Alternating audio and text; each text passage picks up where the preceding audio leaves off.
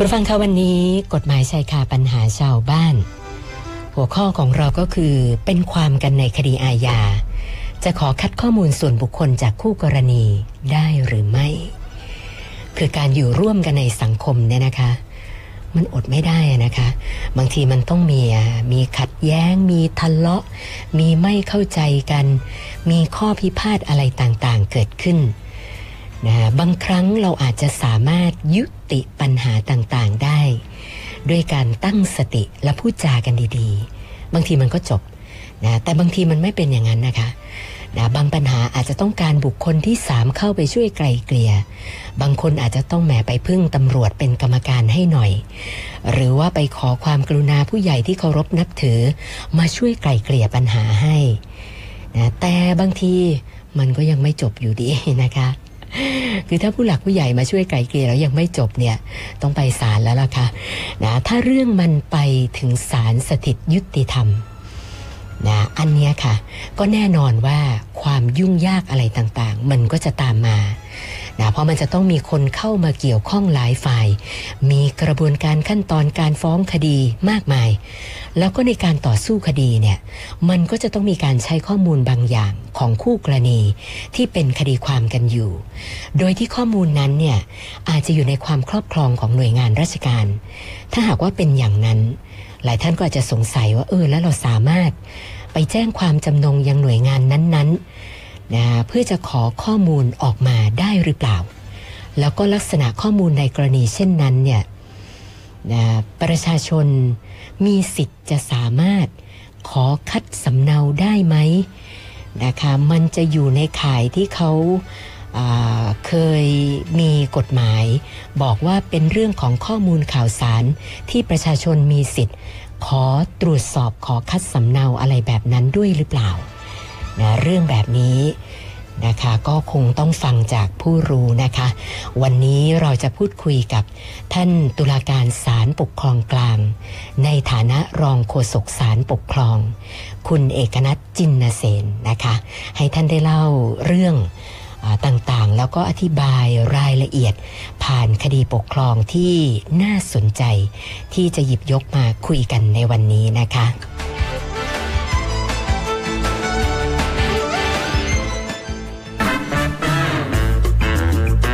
กฎหมายชายคาปัญหาชาวบ้าน โดยสารปกครอง สวัสดีค่ะท่านรองค่ะสวัสดีครับคุณสุนันท์สวัสดีคุณผู้ฟังทุกท่านครับค่ะท่านรองคะคดีตัวอย่างของเราในวันนี้นี่ ความเป็นมาเป็นไปที่มาเป็นยังไงคะครับสำหรับอืมที่ไปที่มาหรือต้นสายปลายเหตุคดีนี้ก็เริ่มมาจากที่มีบุคคลสองฝ่ายนะครับเขาก็ทะเลาะวิวาทกันนะ จนสุดท้ายก็เป็นคดีความในคดีอาญากัน ในข้อหาหมิ่นประมาทกันทำให้เสียทรัพย์ แล้วก็ข้อหาส่งเสียงดังในเวลากลางคืนนะพอเกิดคดีความขึ้นปั๊บคู่กรณีฝ่ายหนึ่งอะก็ไปยื่นคำร้องต่อหัวหน้าฝ่ายทะเบียนของสำนักงานเขตแห่งหนึ่งนะฮะค่ะเพื่อที่จะขอคัด แล้วก็ขอสำเนา เอกสารที่เกี่ยวข้องกับคู่กรณีอีกฝ่ายหนึ่ง ที่เราไปทะเลาะด้วยนั่นแหละฮะค่ะครับ ซึ่งในเวลาต่อมาเนี่ยผู้ที่ยื่นคำร้องที่ไปขอคัดอ่าข้อมูลของอีก ฝ่ายเนี่ยก็กลายมาเป็นผู้ฟ้องในคดีปกครองในคดีนี้ และฝ่ายตรงข้ามที่จะถูกคัดข้อมูลก็กลายมาเป็นผู้ร้องสอบที่หนึ่งและที่สองอ๋อในคดีนี้ตามลำดับ ค่ะค่ะครับทีนี้มีฝ่ายผู้ฟ้องคดีเนี่ยได้ยื่นคำขอไปทั้งหมดรวมสามครั้งดังนี้ครับค่ะครั้งที่หนึ่งไปยื่นคำขอว่า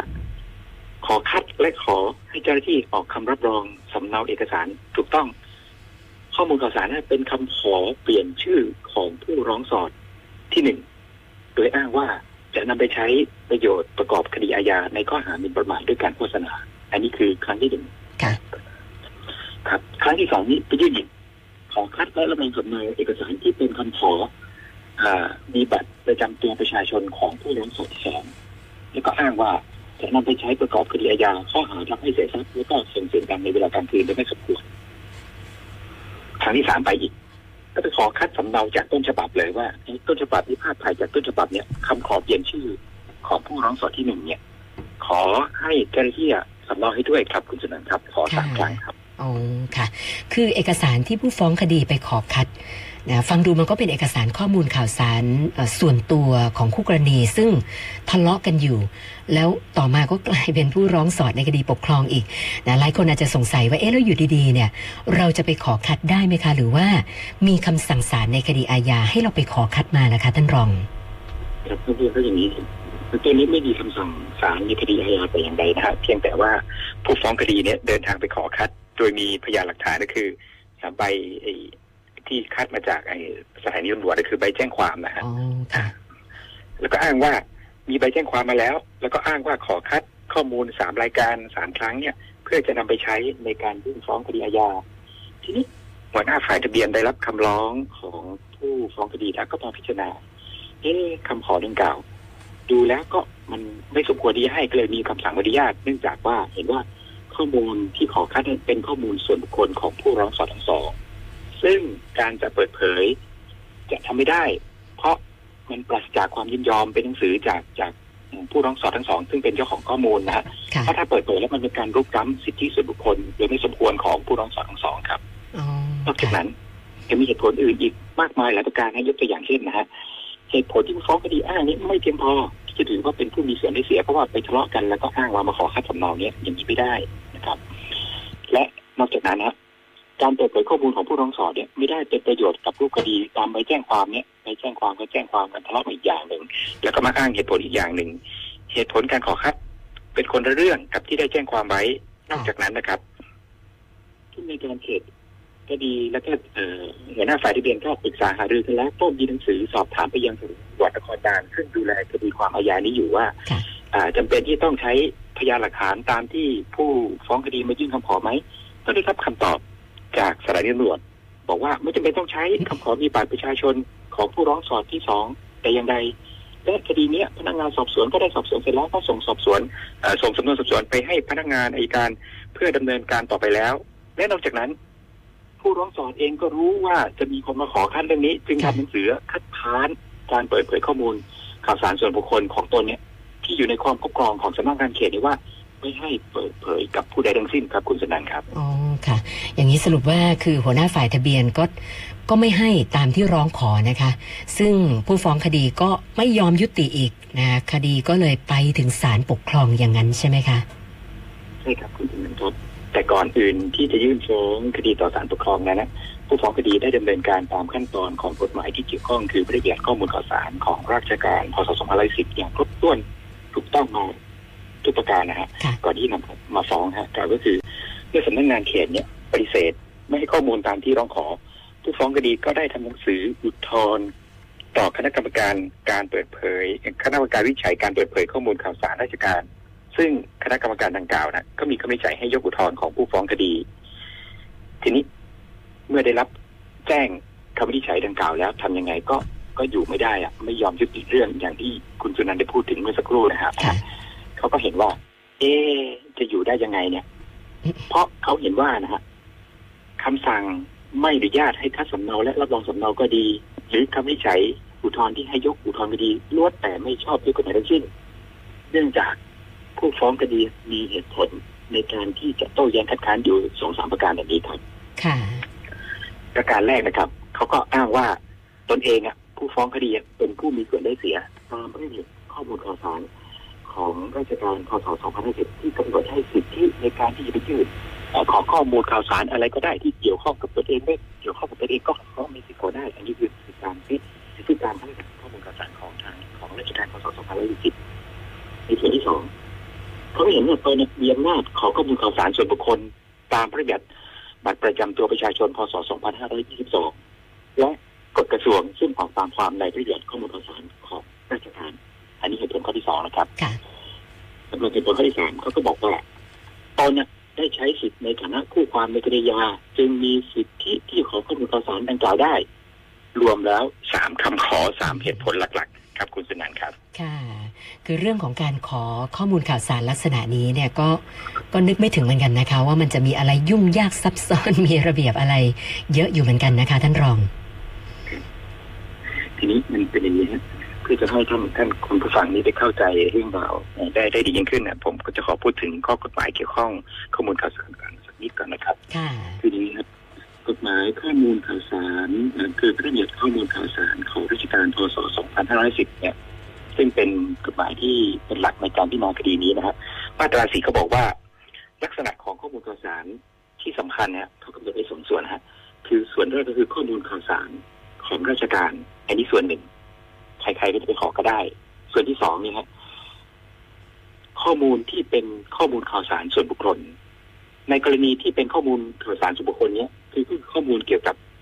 สิ่งเฉพาะตัวบุคคล เช่น การศึกษาฐานะการเงินประวัติสุขภาพ ประวัติอาชญากรรม ประวัติการทำงาน บรรดาที่มีชื่อของผู้นั้นมีอยู่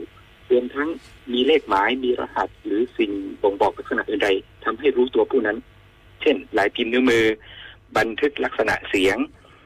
ของคนหรือรูปถ่ายรวมถึงข้อมูลข่าวสารเฉพาะตัวของผู้ถึงแก่กรรมด้วยอันนี้คือส่วนบุคคล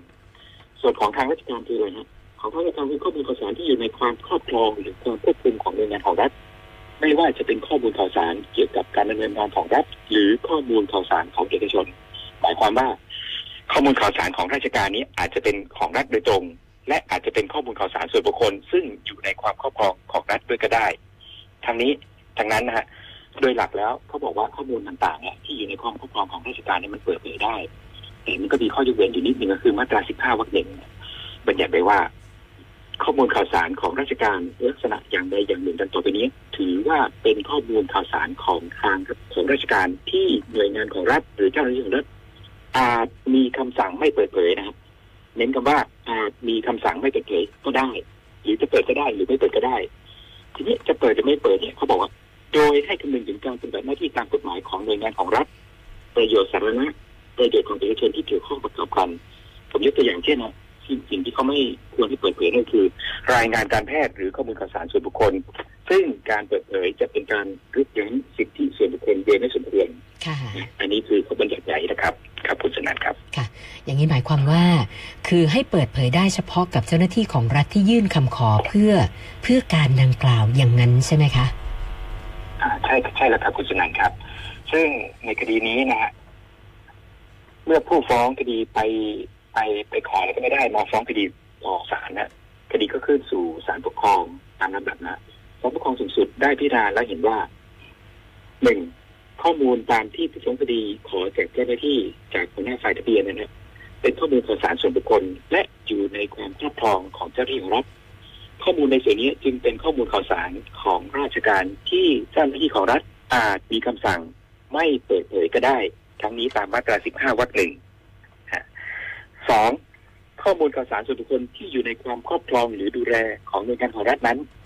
ผู้ที่จะเข้าถึงได้นั้นน่ะจะต้องเป็นเจ้าของข้อมูลข่าวสาร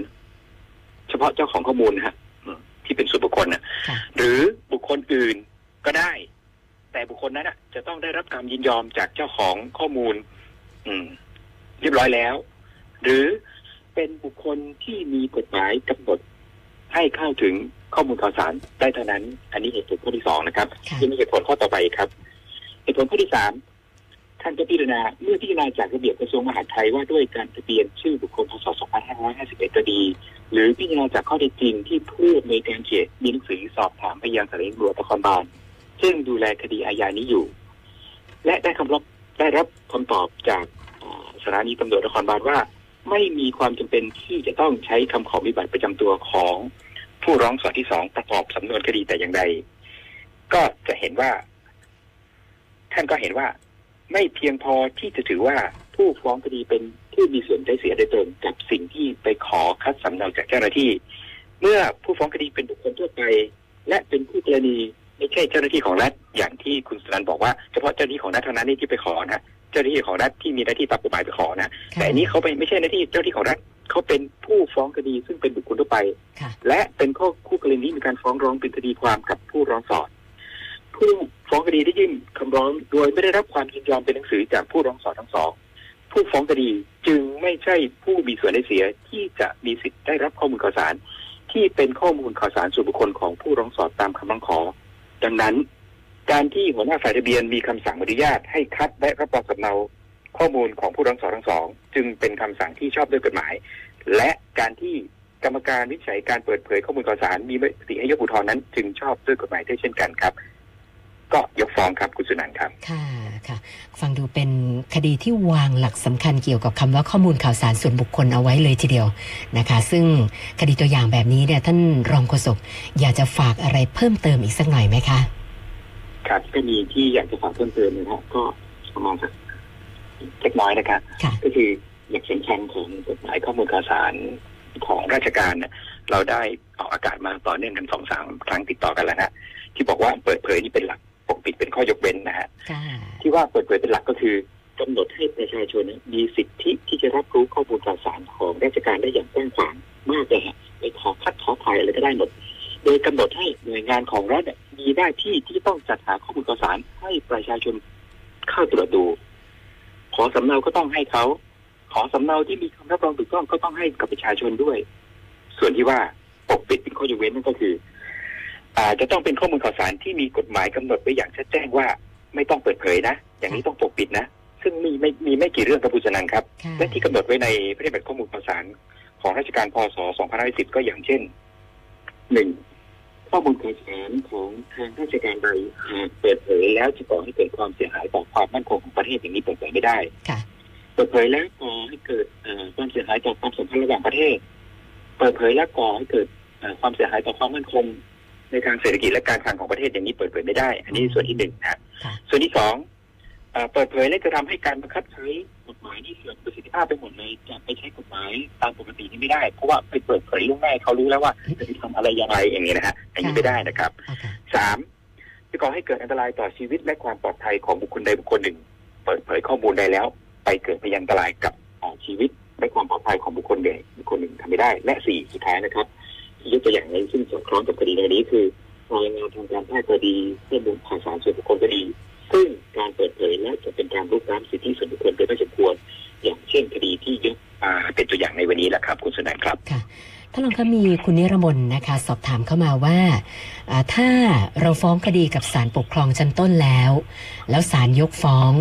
นะการจะฟ้องต่อศาลต่ออีกครั้งหนึ่ง หมายถึงว่าจะ ส่งเข้าไปถึงศาลปกครองสูงสุดเนี่ยจะต้องมีพยานมีหลักฐาน หรือว่ามีอะไรเพิ่มเติมถึงจะมีสิทธิ์ยื่นได้อย่างนั้นหรือเปล่าอะคะ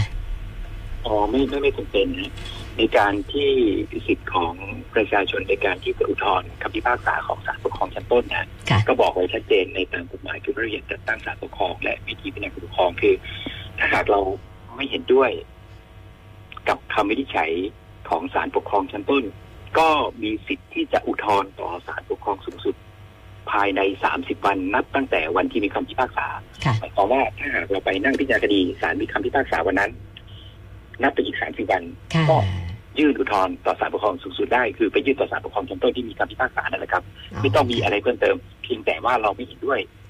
กับคำวินิจฉัยก็ใช้สิทธิ์นั้นยื่นได้ครับคุณสุนันท์ครับค่ะ นะวันนี้ต้องขอบพระคุณท่านรองโฆษกศาลปกครองนะคะ คุณเอกนัทจินเสนสละเวลามาพูดคุยให้ความรู้กับพวกเรานะคะ ขอบพระคุณมากค่ะท่านรอง ครับด้วยความยินดีก็สวัสดีครับ สวัสดีค่ะ กฎหมายชายคาปัญหาชาวบ้าน โดยสารปกครอง